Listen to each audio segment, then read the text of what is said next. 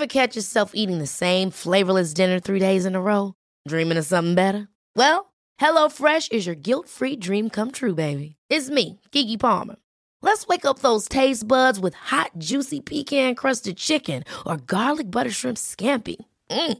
Hello Fresh. Stop dreaming of all the delicious possibilities and dig in at HelloFresh.com. Let's get this dinner party started. Ready to pop the question? The jewelers at BlueNile.com have got sparkle down to a science with beautiful lab-grown diamonds worthy of your most brilliant moments. Their lab-grown diamonds are independently graded and guaranteed identical to natural diamonds, and they're ready to ship to your door. Go to BlueNile.com and use promo code LISTEN to get $50 off your purchase of $500 or more. That's code LISTEN at BlueNile.com for $50 off. BlueNile.com code LISTEN. Hiring for your small business? If you're not looking for professionals on LinkedIn, you're looking in the wrong place. That's like looking for your car keys in a fish tank. LinkedIn helps you hire professionals you can't find anywhere else, even those who aren't actively searching for a new job but might be open to the perfect role. In a given month, over 70% of LinkedIn users don't even visit other leading job sites. So start looking in the right place. With LinkedIn, you can hire professionals like a professional. Post your free job on linkedin.com slash people today.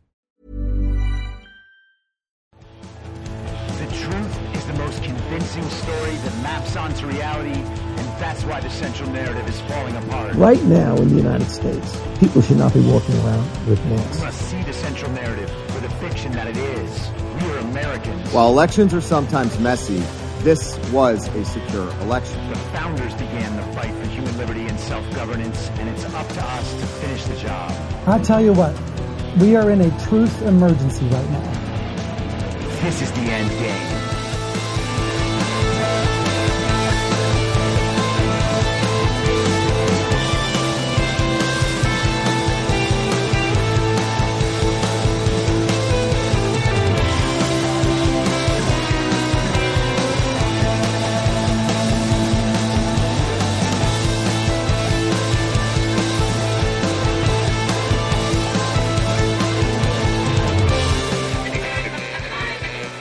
Acting as moderator for tonight's broadcast. It's Tuesday, February 27th, 2024. The 1133rd day of dystopia. I'm your moderator, Chris Paul. Let's be reasonable. A warm welcome and hello to all of you listening to the podcast on the day of its release. The only way to do that is by becoming a paid subscriber at imyourmoderator.substack.com.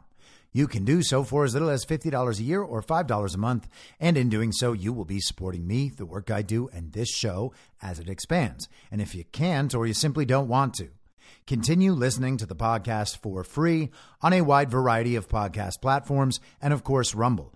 All I ask is that you share it with your friends. You can find the links to the podcast, the writing, the social media, and the merch site by visiting linktree.com slash I'm your moderator. Now, I don't want to spend too much of the show on this, but it is an important narrative advancement in the normie sphere. Finally, one of their own has admitted that the election was actually stolen. And in fact, it's the leader of normie media himself, Tucker Carlson. 100% stolen. Are you like it was rigged to a, that large of a Yeah, degree. they they completely change the way people vote right before the election on the basis of COVID, which had nothing to do. so in that way, it was rigged, meaning 100%. like and then manipulated. then you censor the information people are allowed to get. Anyone who complains about COVID, which is like, by the way, it might have hurt Trump. But I mean, it's like whatever. I mean, you could play it many different ways. You can't have censorship in a democracy by definition. Here's how it works the people rule, they vote for representatives to carry their agenda to the capital city and get it enacted. That's how they're in charge. And then every few years, they get to reassess the performance of those people in an election. In order to do that, they need a they need access, unfettered access to information. And no one, particularly not people who are already in power, is allowed to tell them what information they can have. They have to have all information that they want. Whether the people in charge want it or don't want it, or think it's true or think it's false, doesn't matter. And the second you don't have that, you don't have a democracy. It's not a free election, period. All right. So Tucker Carlson has gotten to the point of saying that our elections are stolen, or at least one particular election was stolen. And how was it stolen? Well, they changed the methods by which elections were held. They changed the rules, they changed the laws unconstitutionally in the lead up to the election. The most obviously unconstitutional thing possible. That's how they have done it. He has finally admitted to a very, very dumb podcaster named Lex Fridman, who's like buddies with Elon Musk, so everybody thinks he's a genius. Fridman actually immediately jumps in. Oh, you're saying it was manipulated that way. And Tucker says yes and moves on to a conversation about censorship. Now, the conversation about censorship is a hugely important conversation. It's great that they're talking about it four years after it was fully implemented and destroying our country throughout 2020. But it's great they're talking about it. And Tucker does a fine job in describing what the danger of censorship is in a quote unquote democracy. By the way, this isn't one, but this isn't a strong statement. We can applaud that Tucker has finally gotten there. And on some level, that's important because he's going to give permission to a bunch of normies to go out there and say, yeah, we know that Trump's election was stolen. But all of that was over three years ago, and now we've advanced to this point, And even if Trump was supposed to win in 2020, here we are in 2024, and I can't get behind him. He's not the guy for the job. That is how normies are going to react. Normies want Joe Biden. They want Ron DeSantis. They want Nikki Haley. They want, many of them, even RFK Jr. He's certainly a little edgier than the others because he talks about taking on big pharma and the CIA, etc. But he's still within the range of acceptability for people in the normosphere that Donald Trump just isn't. Will this make it easier for all of those people who are still asleep to finally admit to one another that Trump won in 2020? Maybe. It might help them get part of the way there 37 months later.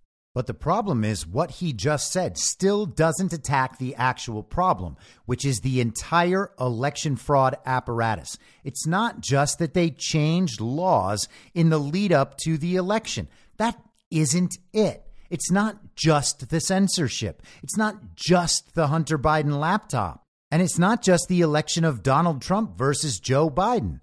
It's all our elections all around the country in every single element of the election system. And if you are a leader and an information gatekeeper, and after 37 months, you are still misleading people about that fact, it's awfully hard to see you as a good guy. Now, I know people get upset when I'm not giving people like Tucker Carlson the benefit of the doubt, but where is this going? Does Tucker Carlson spend the next two or three months warming up to the idea that our elections are stolen?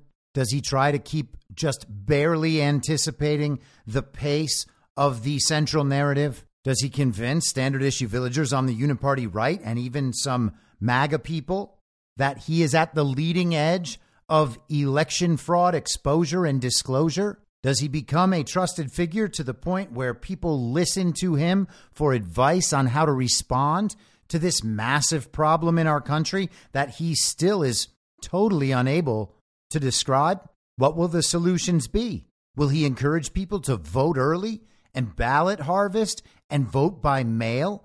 Or is he going to discover what a grave problem this actually is and stop pretending that we are in some normal political world where the analysis of 5 and 10 and 20 years ago still makes sense right now and provides a prism through which we can actually view what's happening right now?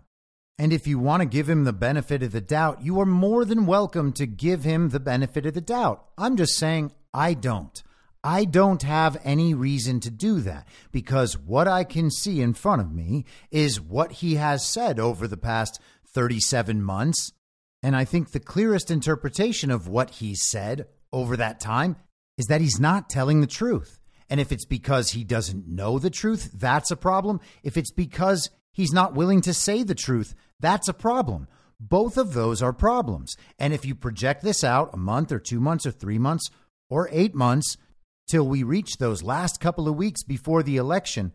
If over that time he learns that our elections are in fact stolen and he convinces his massive audience of people who trust him that their response should be to support the election apparatus even harder, then there is no way to paint that as helping. MSNBC can perform that role. At some point, Donald Trump is going to put the facts of election fraud in the faces of the American public. And it will be the job of the limited hangout artists on MSNBC and CNN and Fox News and people like Matt Taibbi and Michael Shellenberger and Bari Weiss and yes, Tucker Carlson. It'll be their job to incorporate that new old knowledge into the current central narrative, making it okay, letting everybody know, yes, a bad thing happened, but here's how you can fix it. You're going to fix it by voting harder than you ever have before. And when we tell you that Donald Trump is the winner, then you will understand that finally you have voted hard enough, and then you will go back to your lives while we keep this election system in place. Now, if you want to risk that because you want to give Tucker the benefit of the doubt, then be my guest. Maybe you are confident that he will not lead people astray in that way, or maybe you think that all of those things like ballot harvesting and mail in voting and early voting really are the ways to win a rigged election, and winning a rigged election will save America. But I don't believe that. And I don't have any reason to give Tucker Carlson the benefit of the doubt until he is telling his audience the truth. If he's ramping up to it slowly, all good. When he does it, I will give him credit for it. If he continues to withhold the truth, making little statements like this every now and again, and he convinces people to do all the wrong things in response, then sooner or later you have to accept that he's not up to the task. He's a wonderful communicator and seems to be a nice guy, and maybe he has certain things in his life that prevent him from saying certain things, but none of that matters. If you're going to be speaking to millions and millions of people and you're not telling them the truth, at some point, people who say they care about the truth have to stand up, notice that, and call it out. And hey, maybe it will incentivize him to tell more of the truth that he absolutely must know. Let's not be naive about this. And let's keep in mind that Steven Crowder nearly signed a contract with the Daily Wire to make somewhere in excess of $600,000 a week to be the new guy at Daily Wire. What do you think that means for how much those guys are making? Ben Shapiro, Matt Walsh, Candace Owens, Jordan Peterson, the rest of them. Tucker Carlson is bigger than all of those people. There's no reason not to assume he is making comparable money to that. He also has his show specifically hosted on Elon Musk's X platform, formerly Twitter. And he's talking about censorship with Elon Musk's buddy, Lex Fridman, while Elon Musk runs a heavily censored platform. We can like Elon the same way we can like Tucker. We can hope that Elon's a good guy the same way we hope that about Tucker. And we also have to see this for what it is. If people are talking about how the election was stolen in one of the many ways in which it was stolen, and then they turn to a conversation about censorship being the main problem, while both supporting a man who says he is a free speech absolutist in his pursuit for free speech while he is running a heavily censored platform. My point is not to make you dislike these people or judge these people or play white hats versus black hats with them. That's not the point of any of this. The point is to understand what's going on. And when people in positions of public power or public influence have a responsibility to tell people the truth, and they say they're telling people the truth, and they're not telling the truth, you have to demand better. And if you're not demanding better, then you can't expect to get better. Why would these people take the necessary risks, the risks that must be taken in order to wake people up if no one is actually demanding it from them? At some point, people need to clearly demand the truth and make it clear that the people are ready to take on the responsibility and drive this thing forward. All right, so let's get into what I actually want to talk about today. And we are coming up to the first Friday government shutdown deadline. After that deadline was pushed back from January 19th and February 2nd, now we have a deadline March 1st this Friday and March 8th next Friday. MSNBC has started talking about this on their airwaves. They posted the government funding deadlines on March 1st at 11 19 p.m. The Agriculture Department, the Energy Department, the Housing and Urban Development Department, the Transportation Department, and the Veterans Affairs Department. That is their funding deadline. March 8th has the Defense Department, the State Department, the Justice Department, and other government departments.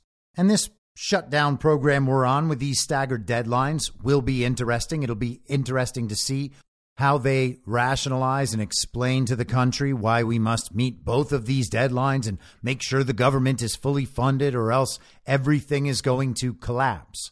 And so this has been months in the making now. We have been talking about this since last fall. These were the same spending issues that led up to Kevin McCarthy being ousted in a motion to vacate. Now, I didn't want to see a new Speaker of the House, but we got one a couple weeks later. Mike Johnson, he got in there. Not long after that, he talked about Israel spending, he talked about Ukraine spending, and then he pushed these deadlines off. He brought continuing resolutions to the floor that would keep funding the government. He wasn't willing to shut the government down. Instead, he extended those deadlines. And a lot of people got very, very upset with him. I said at the time, this is not the thing to be upset about because rather than pushing the spending into 2025, we do have these deadlines now. He did kick the can down the road, but he only kicked it a little way down the road. Those extensions just pushed us through that holiday season so that all of the debate over government shutdowns and spending deadlines and omnibus packages that continue giving away money for the rest of this year, that would all have to be done right out in the open. It's not going to get buried in that time between Thanksgiving and New Year's. It's got to get hashed out in the open. What we can now clearly see everyone in the country can see that the Uniparty wants more money. What do they want more money for? They want money for fake foreign proxy wars in Ukraine, in Israel, and Taiwan. And in order to make it seem like we're getting something we want while they're getting something they want, they say to us, we're going to fix that border problem you're so worked up about. Or more correctly, we're going to fix that border problem we've got you so worked up about after ignoring it for nearly three years. All you America First people, all you MAGA people, all you Christian nationalists, all you anti globalists, you say immigration is a problem. Well, if you really believe immigration is a problem, then you would want to fix that immigration problem, wouldn't you? And here's how we can fix it. We're going to extend your indentured servitude for decades and decades more, your servitude, your children's servitude, your grandchildren's servitude. We're just going to extend those indefinitely, and we're not really going to solve the immigration problem, not in the way you want. But what we're going to do is we're going to take all that money that we will get from your indentured servitude, and we are going to put that into making our global slave trade even more efficient. And while we're at it, we are going to increase our technical capabilities in terms of surveillance, biometrics, every way we could ever imagine tracking you. We're going to test it out at the border on our slaves, and then we're going to turn it inward into the country and target the rest of you slaves. Now, that whole process fell apart because Donald Trump and MAGA stepped in and made it narratively impossible to simply shuffle that package through the illegitimate Congress, illegitimate Senate, and get it signed by the illegitimate president. And in response, the Uniparty and their propaganda media tried the impossible. They tried to say that Donald Trump and MAGA were actually weak on immigration. The open border is not a Joe Biden problem. It's not a uniparty problem. It's not a global regime problem. It's Donald Trump and those damn MAGAs who just won't agree to fix immigration despite screaming about immigration for three years while we were ignoring it. They wanted us to pay attention. Here we are paying attention. We're trying to freak the whole country out about immigration right now to get this bill passed. And the people who've been freaking out about immigration the whole time, now they just don't even want our bill passed. In fact, they're saying that bill's going to make the problem even worse while wasting our money and locking the system of this global slave trade in place. And this is one of those moments where you have to wonder do they not listen to us at all? Do they really believe the stories contained within that central narrative bubble? Do they really think that the censored platforms like Instagram and Facebook and Google and YouTube and yes, Twitter, the intellectual kids table, do they really think that's all the information and no one else out there knows anything that could possibly be true outside of that bubble?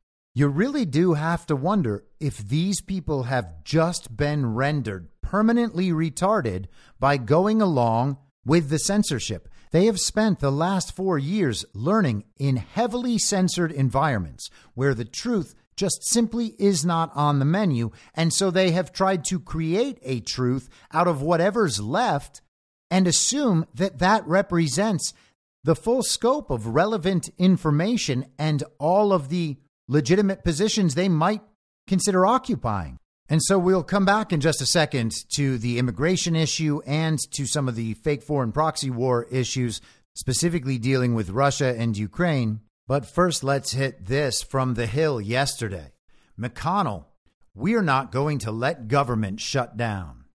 Senate Republican leader Mitch McConnell vowed to reporters Monday that Senate Republicans would not let the government shut down, later warning colleagues on the floor that a government shutdown would be a political loser for fellow lawmakers. You see, the voters out there, they're going to take it out on the Republicans if the Republicans allow the government to be shut down. The voters are going to take it out on them in those very real elections. We're not going to allow government to shut down. McConnell told reporters Monday as he walked to the Senate chamber to deliver his opening comments for the week. The veteran GOP leader doubled down on his message on the Senate floor, urging colleagues to avoid a standoff that could wind up shuttering federal departments and agencies. And I'm not sure I feel good enough about my Mitch McConnell impression to do large blocks right now. It's probably a terrible impression, to be honest. So I'm just going to use my normal voice and read Mitch McConnell's comments. He said, without action by Friday, the country would face needless disruptions to agriculture, transportation, military construction, and essential services at the VA. McConnell warned colleagues on the floor in comments that also appeared to be directed at the House. Oh, yeah, Mitch is putting pressure on the MAGA Republicans in the House. So I'll say at the outset what I've said every time Congress has faced this threat shutting down the government is harmful to the country, and it never produces positive outcomes on policy or politics, he said. Well, Mitch, that's because you and your uniparty pals have run the government. The American people are saying, shut down the government. It is not your job to convince the American people that they're wrong and do what you want anyway. Senator Susan Collins, the vice chair of the Senate Appropriations Committee, said several substantive differences remain between Democratic and Republican negotiators in both chambers. I think we're making real progress despite the chatter you may hear. I talked to the speaker today, and I've been in touch with the staff and also my counterparts on the Defense Subcommittee, she said, referring to her conversations with Speaker Mike Johnson and fellow members of the appropriations panels. She said the negotiations over some of the policy riders that House conservatives want to add to the package have been, quote, elevated to the leadership level.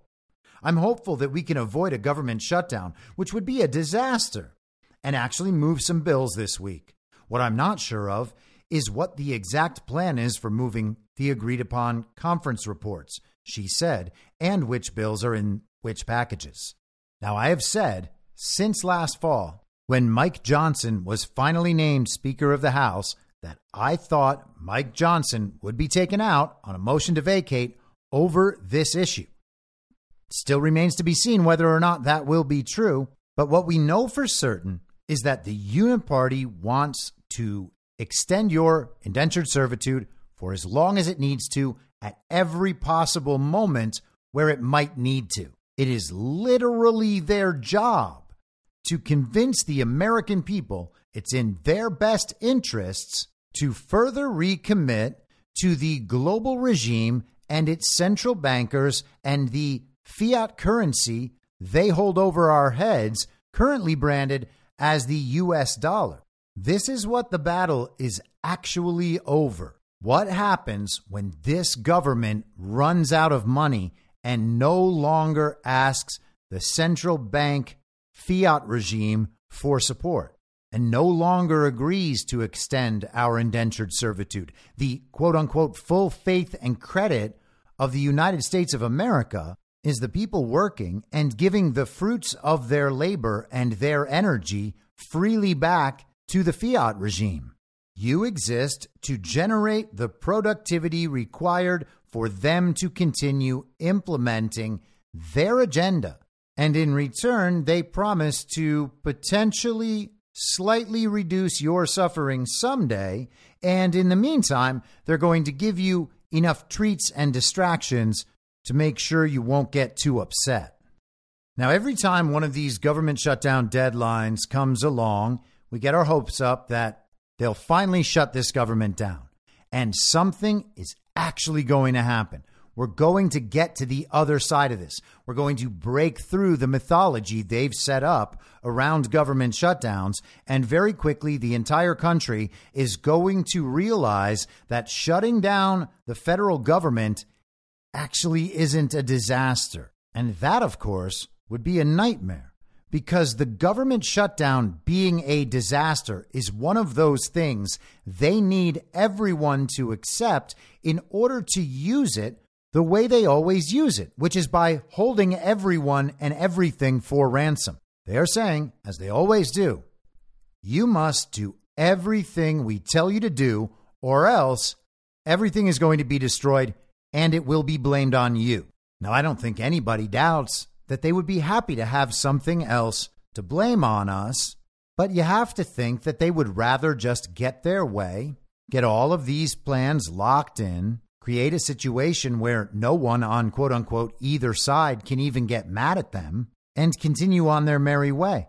They'll be happy to get what they want and blame us for making it so that they almost didn't they will say, Donald Trump and his MAGA extremists, they walked us right up to the edge of disaster.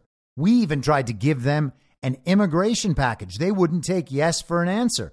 They were ready to destroy this country. And thank goodness the adults in the room finally got what they wanted. Thank goodness to all of you who came out and supported us continuing to extend your indentured servitude. Because if you hadn't done that, oh boy, everything would have definitely fallen apart this time. And in the interest of getting what they want the easy way, they have continued to ratchet up the tension and ratchet up the drama hoping that everyone could get back on the same page about some of these issues and then provide that needed thrust of public support to tell members of the Uniparty, hey, we'll believe that you were reelected despite voting for this. They need those Uniparty members to feel safe, like they will never be held accountable for working in direct opposition to the interests of the American public. They are violating their oaths. They are violating the public trust if they go forward with all of this without the public's consent. And so they are trying to manufacture consent. Now, we talked about this at great length a few weeks ago, and everybody was really upset at that moment about the Supreme Court decision. People were getting mad at Amy Coney Barrett because she said that the illegitimate Biden regime could go down to the southern border and cut barbed wire that was supposedly just holding back the tidal wave of illegal aliens who wanted to enter the country. The problem had been going on, totally ignored by the fake president for three years, You remember the stories about the Border Patrol on horses whipping the illegal aliens? All of that nonsense. There was no move from the illegitimate Biden administration to solve any problems at the border. And then all of a sudden, three years into the fake administration, now it's a priority.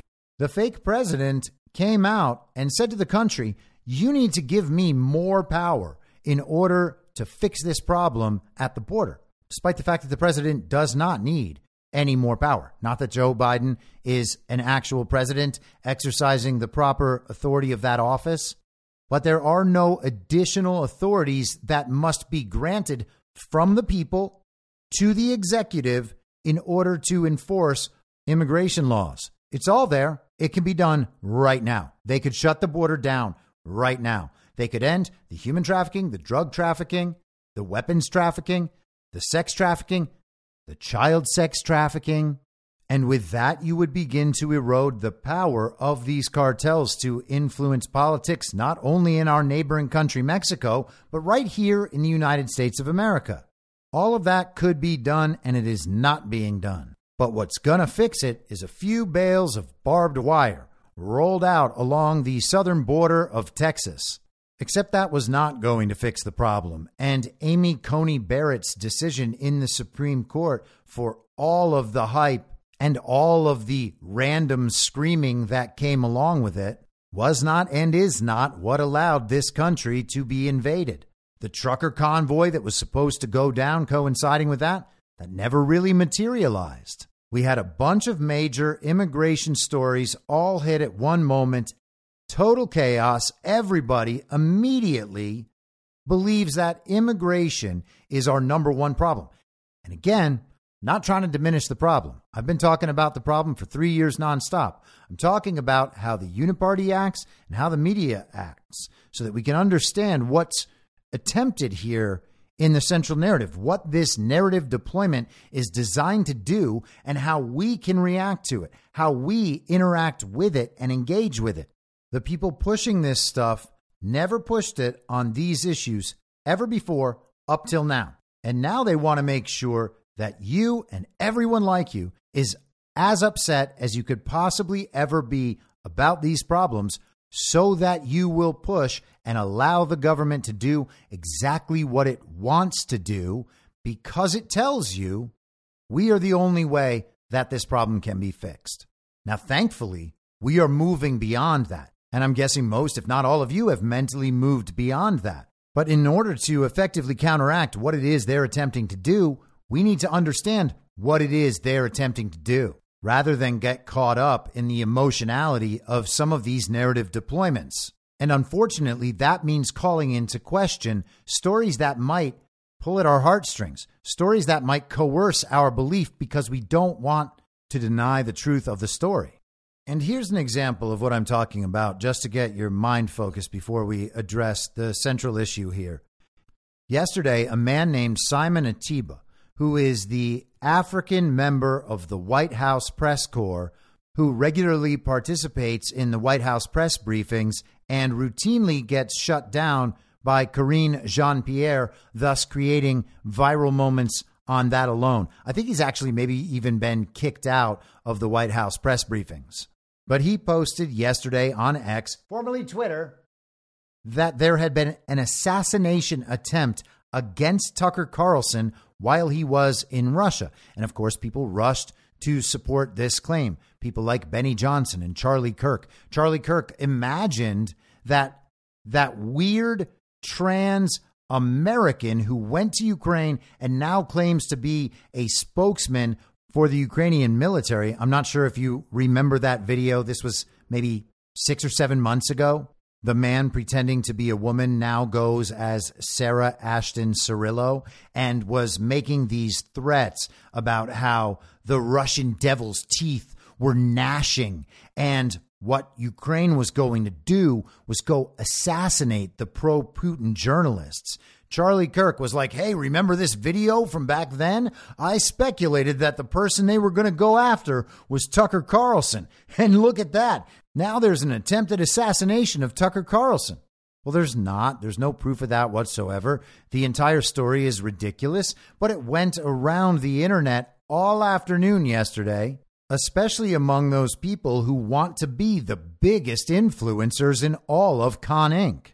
Because this was their perfect opportunity to let everybody know how revered Tucker Carlson is, how much they love and respect Tucker Carlson, how Tucker Carlson is the best of us all. He's the most important journalist who has ever existed on earth, and that's why they're attempting to assassinate him over there, even if they're not, and there's no proof of it whatsoever. People wanted to believe it, it fit, so they believed it. Except it didn't fit for me, and I didn't want to believe it because it was ridiculous as soon as you look at it. Vladimir Putin has no reason to want to assassinate Tucker Carlson. He could have simply done it. And there's no reason to believe that the anti Russia side had a reason to do it either. The story itself does nothing but enhance Tucker Carlson's street cred.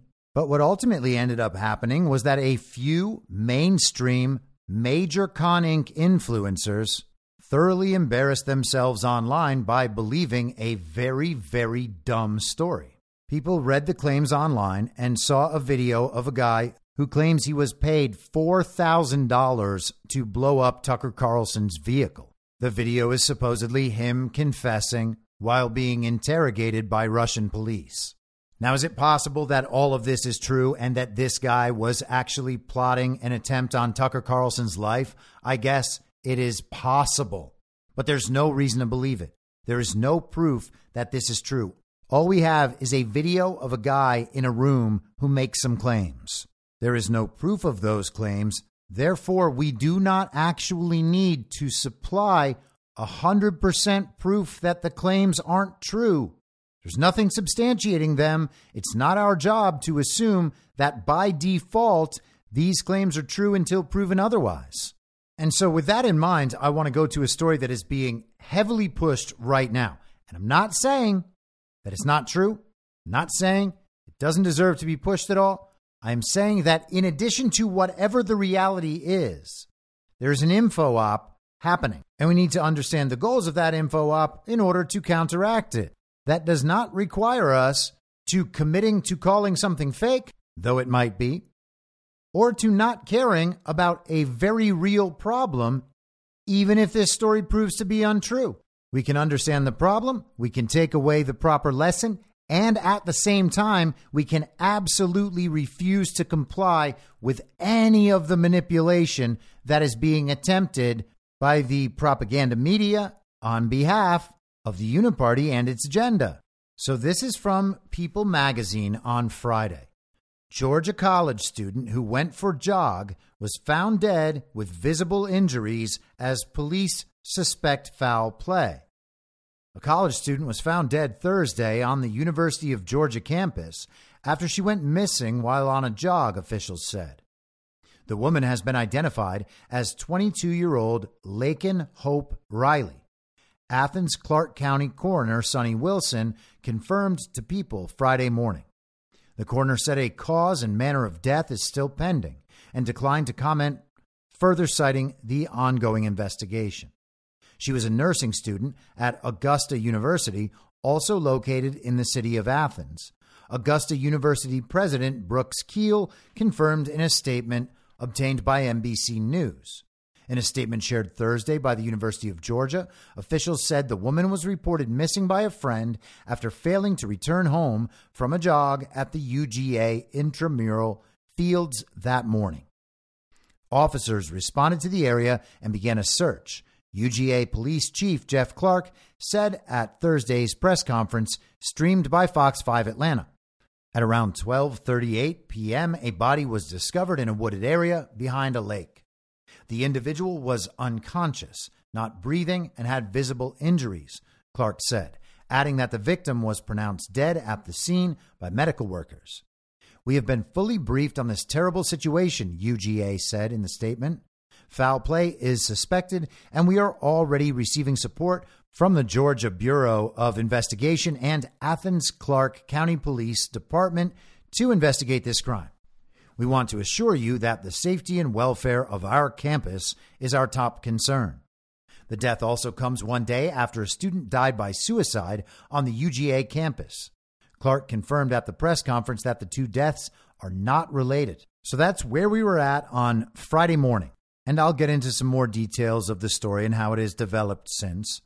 But what I want to focus on right now is that that story appears on the website of People magazine. That is people.com reporting about the murder of a college girl. And if that's all the story was, then you could totally understand people.com reporting on that story. Missing girl is like one of the biggest viral story genres in all of American media, and it's been that way for decades. If you want to distract the entire country for weeks on end, just tell them a girl is missing. And if it's a pretty young blonde girl, all the better. You will have the country's complete and total attention for months, maybe years at a time. Except here's the thing the suspect in this case is a man named Jose Antonio Ibarra, who is an illegal alien. That detail, of course, came out after the original story was announced and reported, and People magazine has not updated on those facts on their website since then. They still just have that first story, that initial story that is the only story you can find on their website when you search Laken Riley. Now, if you search illegal immigrant on their website, you can get all sorts of stories, but they're not about instances of illegal aliens committing migrant crime in the United States of America. They're articles trying to slam Republicans and MAGA for talking about illegal immigration the wrong way. Here are some headlines from people.com. Texas Governor Greg Abbott sparks outrage after referring to mass shooting victims as illegal immigrants. Tomi Lahren criticized after telling fans to steal groceries from liberals as an analogy for illegal immigration. Trump has had an undocumented immigrant making his bed since 2013. Trump's new deportation rules. How will things change for undocumented immigrants? Nicki Minaj reveals she came to the U.S. illegally at age five. I can't imagine having my parents stripped away. President Trump pardons controversial former Arizona Sheriff Joe Arpaio. I searched illegal immigrant crime, undocumented immigrant crime, illegal immigrant murder, and there's nothing really. Only one article that even sort of relates to the subject. The headline for that under their crime section is Molly Tibbetts' relatives speak out as Trump uses murder as talking point. Evil comes in every color. So it was actually a story about the family of a victim of migrant crime from back in 2018. And the story is written to accuse Donald Trump of racial and ethnic insensitivities in response to the murder of a young girl by an illegal alien. Now, I know people.com is not what is seen as a reputable news source, and I'm not bringing this up to go after their coverage of this or of anything else. I'm only bringing it up to illustrate the point that this Laken Riley story is now a national story and its virality has been pushed by propaganda media sources that represent the interests of the uniparty left. So even the uniparty left audience is getting the message that sometimes illegal aliens randomly kill innocent Americans. But also, it's just an isolated event, just an isolated event. They're not going to start reporting about migrant crime. But why are they reporting this story at all? Why are the news outlets around the nation reporting this story? Why is it now okay to put a story about migrant crime right in people's faces? Now, you might say that's ghosts in the machine. That's white hats deploying this narrative to wake the country up about illegal immigration. And you might be right. Maybe we're just reaching that time where all of these narratives finally get their exposure. And maybe upon finally gaining some understanding on this issue, people who ignored the illegal alien problem before might begin taking notice of it. And maybe that might lead to voting for Donald Trump or other representatives that commit to actually solving the immigration problem. Or maybe it just leads them to remain connected to the official story within the central narrative for a few more weeks while they think about illegal aliens until the next national viral true crime story comes along and they move right to that and forget all about this one. Now, I know that people out there would prefer that I not express doubts on stories like this because they think it's horrible that a young girl has been murdered, according to these reports, and that the murderer is an illegal alien, also according to these reports. It's terrible that a young girl has died, an innocent young woman has died, and it's terrible that it came at the hands of someone who should not be here in the first place. We do not have to deny the reality of that problem. We do not have to deny the importance of that problem or how sad it is that that problem continues. But we can also recognize that this is a narrative deployment along the lines of the ones we just saw a few weeks ago the battle over barbed wire, the trucker convoy, the stories about sanctuary cities being overwhelmed to the point where even Democrats are upset with their own Democrat leaders for being too lenient when it comes to illegal aliens. Why would they allow all the child brains and all the standard issue uniparty left villagers to engage with this illegal alien story if this wasn't just exposure and disclosure, if this wasn't all sincere? Well, it's because they need both sides of the uniparty to get this done. The uniparty left and the uniparty right are going to come together for the unipartisan compromise, and they are going to tell supporters of the uniparty out there, we're going to need all the narrative help you can provide on this one. Please tell your friends and neighbors. It's important for us to pass this unipartisan compromise because that's the only way we can solve this immigration problem. Don't kid yourself viewers of Rachel Maddow and Joy-Ann Reid and Jen Psaki and Anderson Cooper, they want to pretend that they care about the illegal alien problem. And in order to prove that they care about the illegal alien problem, they will get behind a story like this Laken Riley story because it's just one illegal alien who caused this problem. It's an isolated incident, you see. We can get appropriately mad about this story without assuming that all illegal aliens are causing a problem. And once we've gotten that far, well, then what is the appropriate solution to make sure that an isolated incident like this is less likely to happen in the future? They can't make it so that it'll never happen in the future ever again. I mean, this is just a, a random isolated incident, but we can make it less likely. And how are we going to make it less likely?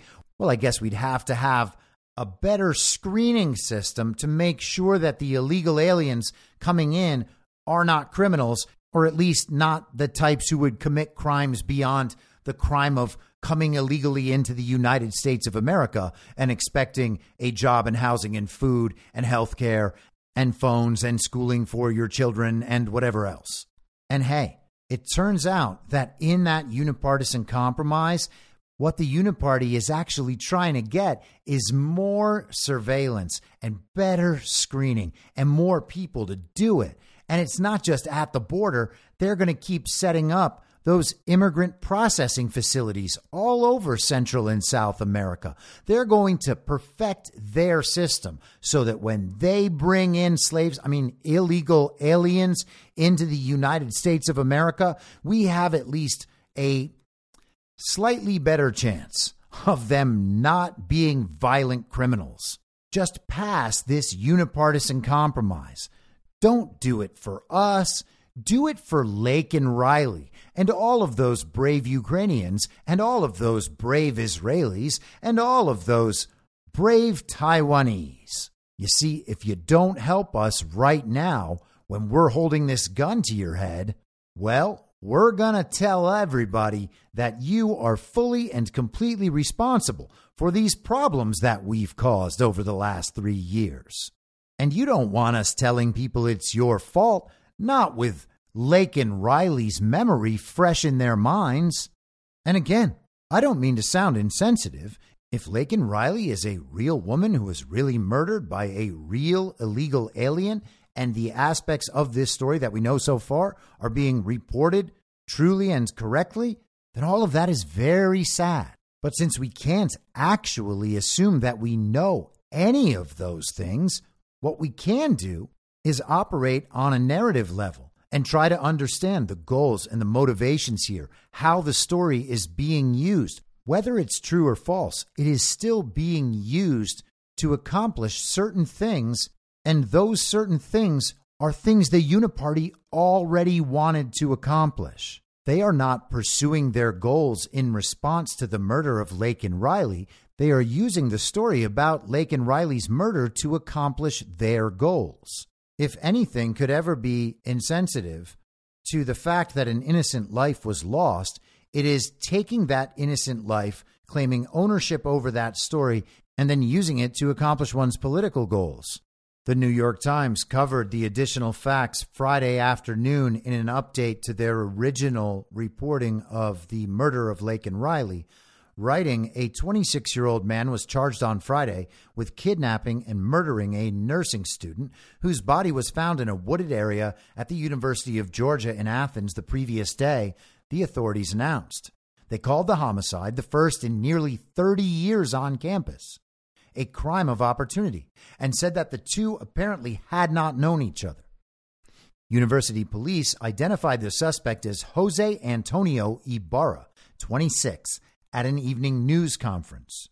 Jeffrey Clark, the chief of university police, said that while Mr. Ibarra lives in Athens, he is not a citizen of the United States. And you may have seen some memes and the headlines about how news outlets are referring to Ibarra, this suspect, as an Athens man and not as an illegal alien. He is not a resident of the United States. Asked about a motive for the killing, Chief Clark said this was just a crime of opportunity. Later, he said this was an individual who woke up with bad intentions. When asked about how Ms. Riley was killed, the chief said blunt force trauma. The chief did not give details about how the crime unfolded, saying that the investigation was continuing.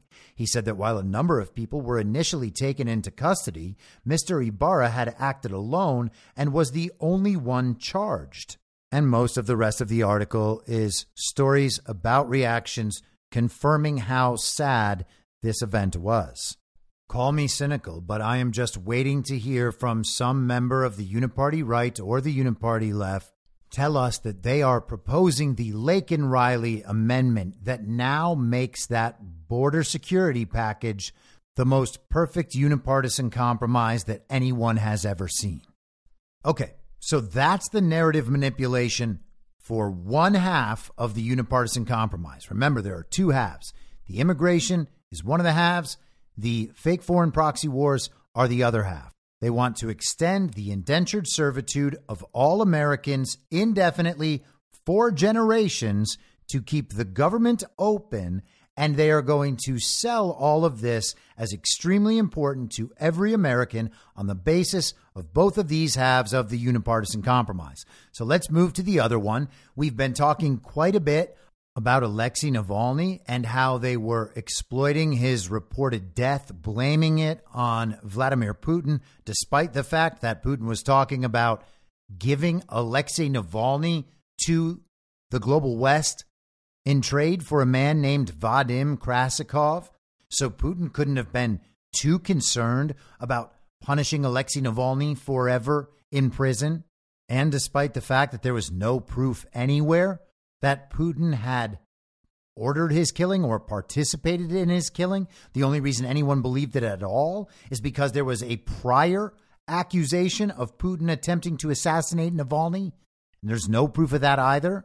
And all of this was to further degrade Russia in the eyes of the public, making it more likely that the package for the fake foreign proxy war spending would be passed. They seem to be replacing one Manchurian candidate in Alexei Navalny with another Manchurian candidate, Yulia Navalnaya, his wife. She's going to the Munich Security Conference. She's flying to California to meet the fake President Joe Biden, exploiting the death of her husband the entire time, and essentially doing PR for just one of the ways they are exploiting her husband's name, which was to last week use it as part of the justification for the proposed package of sanctions and seizures. We'll get back to that in just a minute. But this is from the BBC this morning.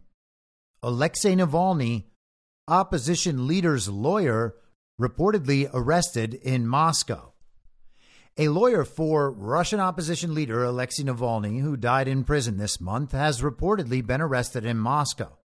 According to Russian media sources, Vasily Dubkov was detained for, quote, violating public order. Following Navalny's death, Mr. Dubkov accompanied his mother to the Arctic prison colony where he died on 16 February.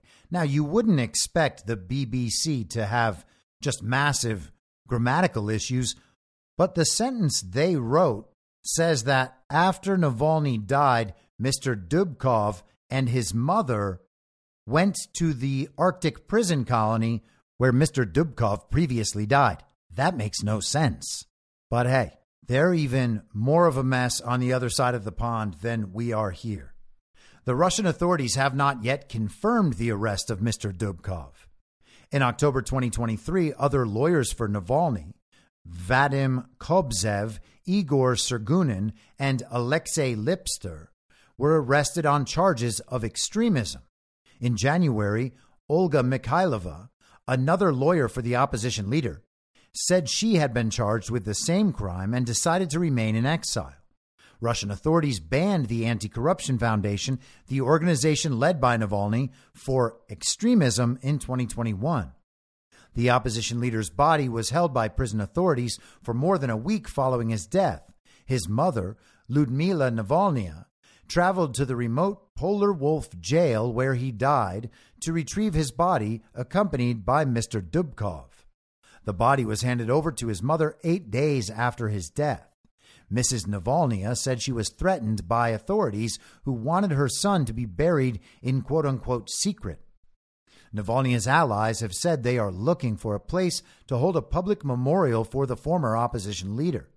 However, Navalny's press secretary, Kira Yarmysh, said on Tuesday that most funeral locations they had contacted had refused to allow a ceremony on their premises. So Navalny's lawyer, accompanied by Navalny's mom, goes to the Polar Wolf prison complex, where over the course of eight days, they are able to, I guess, convince Russian authorities to release Alexei Navalny's body to the family. And now the lawyer is arrested in Moscow. Reuters has since updated the story and said that Vasily Dubkov later told the independent news outlet Verstka that he had been released. Verstka reported that he did not comment on the reason for his detention, but said it was an obstruction of his activity as a lawyer. Navalny's mom had been claiming that Vladimir Putin was making it difficult for her to get Navalny's body and for them to have a proper burial, that he was somehow making it impossible for them to host a public burial as they wanted. The claim was that Russian officials wanted them to have a secret funeral. And over the course of these last 10 days, it seems like the story has just fallen completely apart. We've gone from Putin is definitely responsible for the death of his most credible political opposition to now the understanding that if Alexei Navalny died, it was from natural causes, it was from a blood clot. And the people looking to use this situation in order to smear Vladimir Putin are left complaining about funeral arrangements and claiming to be arrested in Moscow as part of an attempt to interfere with their very official Alexei Navalny related business, but actually are just briefly detained and let go. The entire presentation of Navalny as a credible political opposition to Vladimir Putin and the entire narrative about Putin's interference and some vendetta he has against this family, the narrative about him wanting Navalny dead in the first place, all of this is just completely disintegrating right out in the open.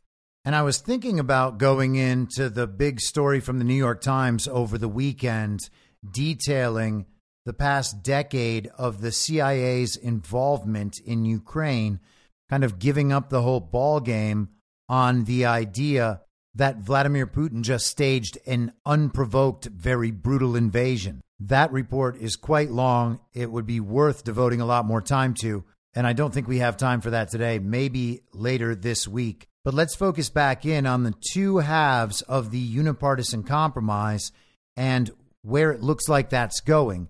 This is from today in the Associated Press. Yellen urges world leaders to unlock frozen Russian central bank assets and send them to Ukraine. And so, this is what we were talking about last week with the sanctions and the seizures. Treasury Secretary Janet Yellen on Tuesday offered her strongest public support yet for the idea of liquidating roughly $300 billion in frozen Russian central bank assets and using them for Ukraine's long term reconstruction. It is necessary and urgent for our coalition to find a way to unlock the value of these immobilized assets to support Ukraine's continued resistance and long term reconstruction, Yellen said in remarks in Sao Paulo, Brazil, where G20 finance ministers and central bank governors are meeting this week. I believe there is a strong international law, economic, and moral case for moving forward. This would be a decisive response to Russia's unprecedented threat to global stability, she said. And global stability in this case means, quote unquote, our democracy. The threat she's concerned about is the threat to the global, international, liberal, rules based order. It's not to global stability. Russia demilitarizing and denazifying Ukraine is not destabilizing the globe. It is just throwing a massive wrench in the global regime's agenda by eliminating one of their strongholds. The United States and its allies froze hundreds of billions of dollars in Russian foreign holdings in retaliation for Moscow's invasion of Ukraine. Those billions have been sitting untapped as the war grinds on, now in its third year while officials from multiple countries have debated the legality of sending the money to Ukraine. More than two thirds of Russia's immobilized central bank funds are located in the EU. So basically, the global West levied all of these threats against Russia at the beginning of the very brutal invasion. They applied all sorts of sanctions, separated Russia from SWIFT, they waged economic warfare on the people of Russia, and they failed and Russia economically is stronger than they were then. They're also a member of the BRICS currency alliance. Whatever pressure they tried to apply on Russia in the economic realm failed. And while freezing those assets did not stop Russia in their mission, it wasn't successful at actually accomplishing its goals, those assets still were frozen. And right now, the global regime is deciding whether or not they can get away with stealing those assets and redirecting them to all of the people and entities and places that the money from this unipartisan compromise is meant to be funding. They have a whole lot of corrupt little commie mouths to feed, and they've got to launder the money to be able to do it. It's got to come from somewhere. Someone has to be responsible for all of this. Someone is going to need to recommit and extend the indentured servitude of all of the American people, if no one is going to approve the printing of trillions of new regime fiat bucks currently branded as the American dollar, then they'll just have to steal it from those evil Russians and give it to those very brave Ukrainians and their leader, the comedic actor Volodymyr Zelensky. It's basically like Robin Hood. But instead of robbing the evil, corrupt government and giving the money back to the people, they're just robbing a country who's not going along with their program and they're giving it to Nazi battalions and transnational corporations. But other than that, it's almost exactly like the Robin Hood story. Back to the Associated Press. Using the assets to help Ukraine would make clear that Russia cannot win by prolonging the war and would incentivize it to come to the table to negotiate a just peace with Ukraine, Yellen said. That is nuts. That would not make it clear that Russia cannot win by prolonging a war. There is nothing that is going to make Russia lose this quote unquote war. Certainly not redirecting frozen assets that were stolen two years ago. But here's the real kicker the idea of using Russia's frozen assets has gained traction lately as continued Allied funding for Ukraine becomes more uncertain and the U.S. Congress is in a stalemate over providing more support. But there are trade offs. Since the weaponization of global finance could harm the U.S. dollar's standing as the world's dominant currency.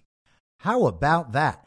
They are about to risk the standing of the US dollar as the world's dominant currency and weaponize global finance in the process in order to give this money to Ukraine because they can't get it funded by passing the unipartisan compromise. Now, we've been talking about this problem for months and months, but it's not me saying it right now. This is the regime's propaganda media outlet, the Associated Press. This is the illegitimate administration's illegitimate Treasury Secretary saying this. They understand the risks and they don't care because this was always going to be part of the process. They are trying to destroy the currency that is part of the Great Reset, and they want to be able to move people from that to a central bank digital currency. You have to understand that the story and the mirror of that story are playing out on the same timeline. And both of those generalized versions, both of those paths, one being reality prime, the other being the false reality, those are converging. And only one of those versions will go forward. And it's up to everybody to decide which version will go forward. But in either scenario, the regime fiat currency, currently branded as the US dollar, is going to crash. What matters is the response to that. They are devaluing our currency. They are printing trillions and trillions and trillions of dollars just so they can continue funding the elements of their own system that continue to need funding. And when it comes time to pay the piper and that becomes impossible, they are going to incentivize people with an escape hatch. That escape hatch is going to be the central bank digital currency. They're going to say, look at that. Your financial life has been destroyed. We're really sorry that happened, but we are willing to ease your suffering a little bit. The suffering that, yes, we have created and increased, we're going to turn that down just a little bit. It'll be closer to what it was before if you just go along with this central bank digital currency. And yeah, we can turn your money off if you misbehave. We can make it so that you have to stay up to date on your vaccine subscriptions if you want to go shop for groceries. But look at this situation you're in. Sure, we did this to you intentionally, but we told you we were going to do this and you didn't do anything about it. So here we are. Now you don't have any money. If you want to have some money, just come and join our new system. And we're just going to put everything else behind us. It's going to be water under the bridge. Just come on board with the central bank digital currency. Everything's going to be just fine. You see, that crash is going to occur in either one of those stories. They have been guiding us to all these places. It is just about the response. The playbook and the counter playbook are all accounting for the same events and trying to steer things in different directions. If we want to double down and go into the false reality and be there absolutely forever, just the end of human liberty, everyone lives permanently trapped in this ridiculous dystopia where everything is also its opposite, or we can all choose reality prime. And in that world, we actually have to fight for free and fair elections and a legitimate currency that cannot be manipulated to our detriment at all times. At the bare minimum, that means fortifying yourself and diversifying, perhaps into precious metals. And hey, if that's your thing, you can go to reasonablegold.com. But I think it's probably much more likely that the right decision is to diversify into Bitcoin. You owe it to yourself to at least think about these things and explore these options. No one is going to just teach you what to do. It's going to be a project. It's not going to be fun. You're going to have to learn about new systems. It's not going to come naturally. But if you spent 10 or 20 or 100 hours of last year thinking about the creepy little dude on the Bud Light can and consuming content about that creepy little dude from the leading producers of trans content at the Daily Wire, well, maybe those 100 hours could have been used for something else, like learning about what the future of finance might be. Because again, the only reason you're listening to a podcast like this is because you understand that the information being disseminated in the mainstream is bullshit.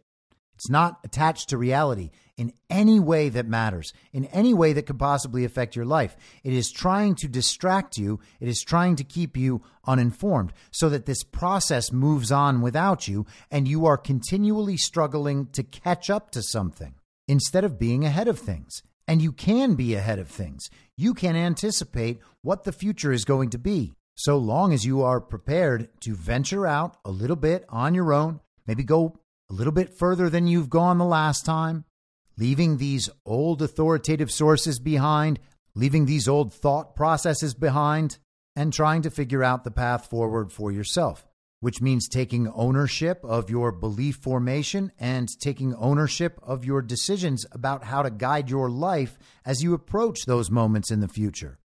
Let's close out this AP article. Yellen said Tuesday that it is, quote unquote, extremely unlikely that tapping the frozen funds would harm the dollar's standing in the global economy. Quote, especially given the uniqueness of the situation where Russia is brazenly violating international norms. Realistically, there are not alternatives to the dollar, euro, and yen, Yellen said. So there are no other alternatives other than the regime fiat currency. Therefore, this is not going to be a problem. Russia is unique in the way they have violated international norms. Therefore, this is not going to be a problem. Neither of those explanations make sense. Neither of those explanations indicate that it is extremely unlikely that tapping the frozen funds would harm the dollar's standing in the global economy. And she's not actually arguing that, she's just saying that. What she's actually arguing is that even though there is a chance that the dollar's standing in the global economy might be destroyed, it is still worth it despite that because of the uniqueness of the threat that Russia presents to that one world, liberal, international, rules based order. She's not actually saying it's unlikely at all. She's just saying it's worth it no matter what. This is what we have to do because otherwise we might not get this money to our friends in Ukraine. And if we can't keep our fake foreign proxy wars going, if we can't keep our drug trafficking, our weapons trafficking, our human trafficking, our sex trafficking, our child sex trafficking going, if we can't keep our money laundering going, if we can't keep our bio labs going, if we can't keep our other various criminal enterprises going in our regime stronghold in Ukraine, the ancestral home of the Khazarian mafia, if we can't keep that stronghold in place, well, then the rest of it doesn't matter. We might as well just blow up the fiat currency and see who and what rises from the ashes. Think about it from their perspective. What do they think about the people and how the people will respond? They'll destroy everything. People will get desperate. People will look for whatever escape hatch they can find, and they will take it. Janet Yellen is saying it right here. She believes they are under no threat. They can keep their system going even if the dollar crashes because people don't have another choice. She's saying, What is your alternative to the dollar, the euro, and the yen? How are we not supposed to take this as a threat? They are telling you they are willing to destroy the dollar in order to get this funding that they cannot pass through Congress because the people don't want it. Back to the article. Earlier this month, the European Union passed a law to set aside windfall profits generated from frozen Russian central bank assets. Yellen calls that, quote, an action I fully endorse. So they stole this money, and this money is generating income for them And they are just deciding whether or not they're allowed to give this money to Ukraine. It's so brazen, it's actually incredible. So it's all out in the open now. Pressure coming from every direction, ratcheting up of all of these narratives to make sure that everybody knows the unipartisan compromise must pass. The government can't shut down. But at the same time, sounds like Janet Yellen understands it already will. That is the piece of leverage they have right now. If you don't keep the government open, if you don't pass the unipartisan compromise, we are going to redirect this $300 billion worth of frozen Russian assets. We're going to give it to Ukraine to make up for the fact that you guys didn't do what you're supposed to do. And in the process, as we destroy the dollar, we are going to blame Donald Trump and MAGA extremists who were unwilling to go along with the passage of the unipartisan compromise. So not only will the immigration problem be the fault of Trump and MAGA extremists, and not only will they be blamed for abandoning our very important friends in Ukraine and Israel and Taiwan, Donald Trump and those MAGA extremists are also going to be blamed for crashing the American dollar. Now, standard issue Uniparty villagers have absolutely no idea that any of this is going on. They don't put any of this together. For them, it is about Democrats versus Republicans. And if Democrats and Republicans, those cats and dogs who can never agree on anything, if they come together and they agree that something is absolutely necessary to help our friends abroad, to solve these problems at the border, and to keep our dollar strong, well, by God, they're going to do it whether or not the people want it. And that's all it'll be. It'll be good Democrats because they're all on board, and it'll be some good Republicans because they're happy to get on board. They're members of the Uniparty. And all of that'll be in opposition to those MAGA extremists and their leader, Donald Trump. They're responsible for everything. They've actually destroyed the country. Can't you see it? From the regime perspective, their escape hatch is exactly what it's always been just direct the hate movement toward us. I'll be back tomorrow at the same reasonable time on the same reasonable podcast network. I don't have a network. Masks and lockdowns don't work. They lied to you about a pandemic. And Joe Biden will never be president. In my mind, that's the end game. If you're listening to this episode for free, you can support me and support the show and the work I do by signing up for a paid subscription at imyourmoderator.substack.com. You can do so for as low as $50 a year or $5 a month. Comes out to under a quarter per episode, and you'll blast right through the paywall for all of the writing. The merch store is www.cancelcouture.com, and you can find everything else by heading to Linktree, linktree.com slash I'm your moderator. And I'll see you soon out on the range.